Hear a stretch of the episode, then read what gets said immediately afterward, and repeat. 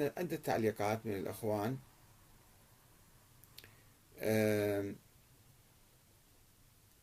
يعني الأخ فيصل الخالدي يقول في السنة هو يبدو من أهل السنة يقول إحنا ما عندنا شيء في المذهب اسمه تقليد لكن لدينا علماء نسألهم آه، في بعض المسائل الفقهية المعقدة لكنهم ليسوا حجة علينا بشيء. طبعا حتى علماء الشيعة ليسوا بحجة. هذا الذي يقول إنهم حجتي عليكم وأنا حجة الله علي عليهم. هذا كذب مو صحيح هذا. العلماء ليسوا حجة على الناس. ولو بعضهم يسمون نفسهم حجة الإسلام والمسلمين. ما أدري يعني كلام ما له أساس من الصحة. فلا علماء السنة حجة الله ولا علماء الشيعة حجة الله. فما في واحد اسمه حجة على الناس. وإجابتهم يجب أن لا تنحرف عن الدليل العقلي والمنطقي. وإذا أفتوا بشيء مخالف للدين الحنيف يجوز لنا عصيانهم طبعا يجب مو يجوز لأنهم بشر ليسوا بمعصومين والخطأ وارد عنهم. أما بالنسبة لموضوعك فلماذا لا يجوز أني أستشير مرجع أو عالم شيعي في أي موضوع فقهي؟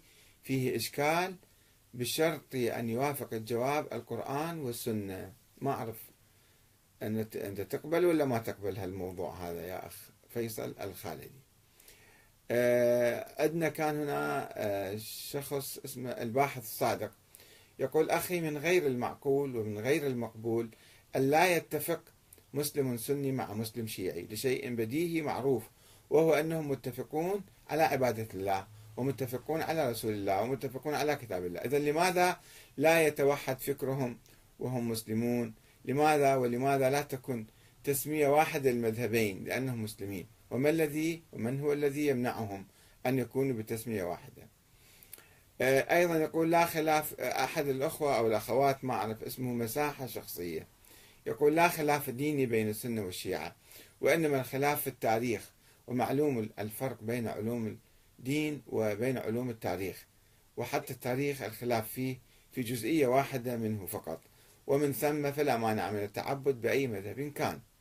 بعدين يقول أيضا نتحفظ على مصطلح تقليد معمم مثل السيستاني لأن السيستاني وكافة المراجع الشيعة ليسوا مجتهدين بالمعنى الحقيقي للكلمة وإنما حالهم كحال أي باحث يعد يعد دراسة في مسألة ما وهذا الأمر يحصل منهم ومن غيرهم.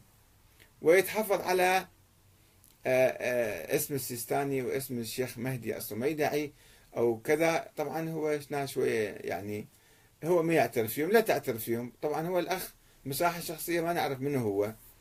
هو اسمه مجهول ولا صورته ولا لا نعرف من هو. فلو كان على الأقل هو كاشف وجهه ومعرف عن نفسه يمكن كنا نتحاور وياه نتناقش وياه. أما يجي مثلا يسب العلماء الآخرين جميعا ويسقطهم كلهم طيب شنو؟ الناس يحترموهم. أنت سقطهم سقطهم بس الناس يحترموهم. ويتقلدوهم ويتبعوهم ويعني يحترموهم. فإذا ما يجوز بهالطريقة إحنا نسقط الآخرين. نعم. آه هذا ما لدينا اليوم في هذا الموضوع ونتمنى إن شاء الله أن تكون في ألفة ووحدة ومحبة واحترام لجميع العلماء والباحثين والمفكرين والزعماء الذين آه، يسيرون بنا في طريق الحق. والعدل والتحرر والاستقلال والكرامة. والسلام عليكم ورحمة الله وبركاته.